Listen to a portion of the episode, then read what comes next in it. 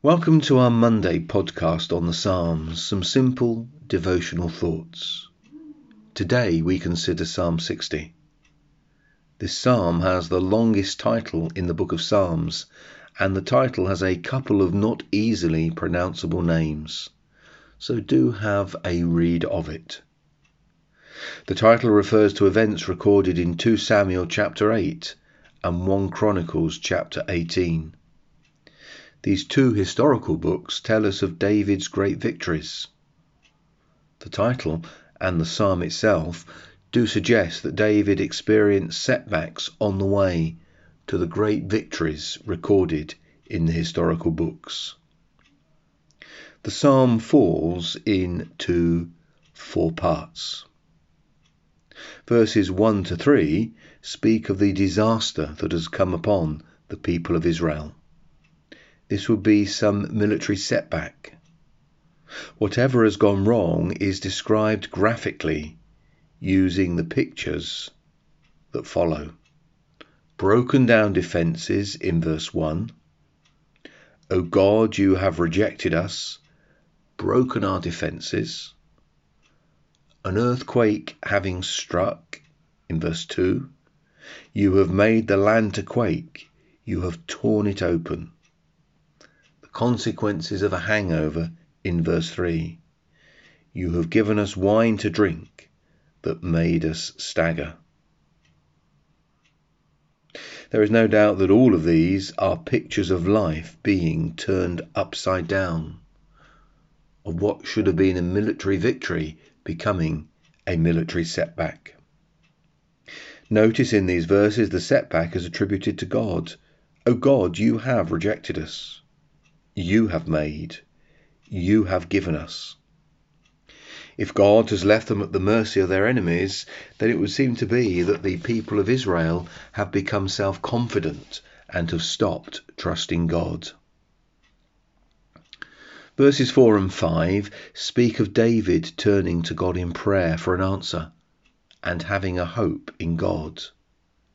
In verse 4 we read, you have set up a banner for those who fear you. The banner refers to the flag raised as, a signal for war to begin. The fact that God had given them the signal to go to war against their enemies gives the people of Israel hope. God hasn't ultimately deserted them. That hope is seen in verse 5 that your beloved ones may be delivered and it is turned into prayer in verse 5. Give salvation by your right hand and answer us. The only reason for the people of Israel's confidence is not their army, but the power of God working on behalf of his people. It is by God's right hand that they will be delivered. The right hand in the Bible signifies, amongst many things, strength. In this case, God's strength, mighty strength. Verses 6 to 8 show us that the key to God's people getting victory is not their strength or strategy, but what God decrees. In verse 6, we are told, God has spoken in his holiness. In other words, God has decreed and there follows a list of places that God deals with. Shechem and Succoth were places that God had given to David.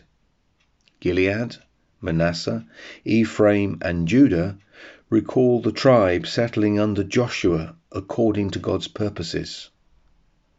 Moab and Edom to the east, and Philistia to the west, were hostile neighbouring countries.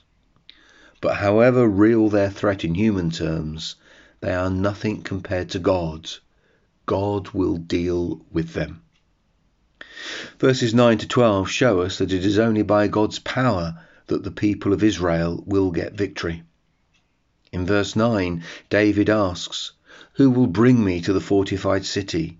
Who will lead me to Edom? Who will give him the military victory? In verse 12, we see who will. With God we shall do valiantly. It is He who will tread down our foes. David has shown his dependence on God, the nation's dependence upon God. In verse 11, he seeks God.